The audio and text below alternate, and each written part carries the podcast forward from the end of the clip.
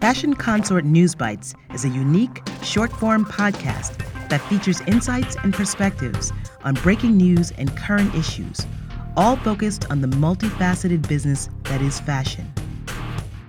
News Bites is produced by Fashion Consort and distributed in partnership with Fashion United, your trusted global network for fashion news, business intelligence, and jobs.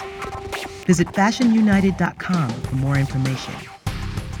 And now, your host, Joshua Williams. In this episode, part of our monthly brand feature series, we learn about Zazi Vintage, an ethically based fashion company with headquarters in Amsterdam.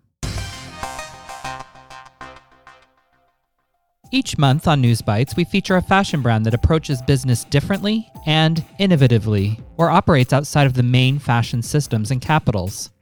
I'm with Sass Brown, an expert in ethical fashion, sustainability, and craftsmanship. She is the former Dean of Art and Design at the Fashion Institute of Technology and the founding Dean at Dubai Institute of Design and Innovation.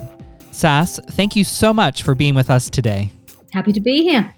And so, who are you featuring this month? Zazi Vintage, founded by Jeanne de Kroon in Amsterdam, and they work across Uzbekistan, India, and Afghanistan. Tell us a little bit about what makes Zazi Vintage so unique. They work with heritage textiles and artisan based textiles that have been produced along the traditional Silk Route. So they work with Uzbekistan ikat, they work with Kashmiri embroidery, and with Suzani embroideries. Wow, so are they fully customizing each piece or do they have a line that they sell direct to the consumer? They have a small ready to wear line of contemporary fashion pieces, separates and predominantly dresses.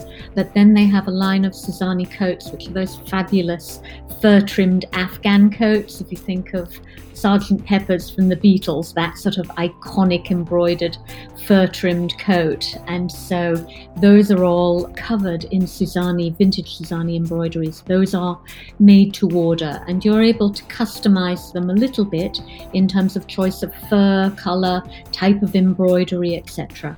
Sass, what do you think that other more mainstream brands can learn from Zazi Vintage?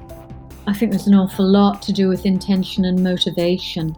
Honestly, Jeanne is the founder of the brand, is one of the most committed people I've ever met in terms of ethics in how she works. And it's all to do with her passion for textiles and for storytelling and the people whose stories she tells through the weaving, through the threads of embroidery.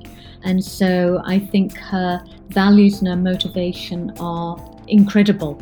I think an example of that is when COVID hit, she reached out to her artisans and asked them what they needed to survive during this difficult time during lockdown when people were cancelling orders. She's not the only person that works with them. So she went back to the other brands that were working with her artisans and said, Look, this is what they need to survive, to keep a roof over their head, to keep food on the table.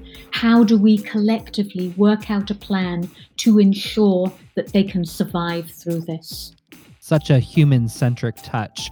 How can listeners learn more about Zazi Vintage?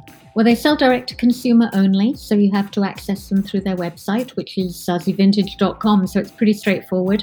They also have a really lovely Instagram feed, which is also Zazi Vintage, so it's very easy to find them. All right, Sass, thank you so much. We'll see you in a month for your next feature. Look forward to it. Thank you for listening to this episode of News Bites in partnership with Fashion United, produced by Fashion Consort and hosted by Joshua Williams. Visit fcnewsbites.com for more information. And if you'd like to share a story or participate in News Bites, please use the contact link provided or reach out on Instagram at Fashion Consort Agency.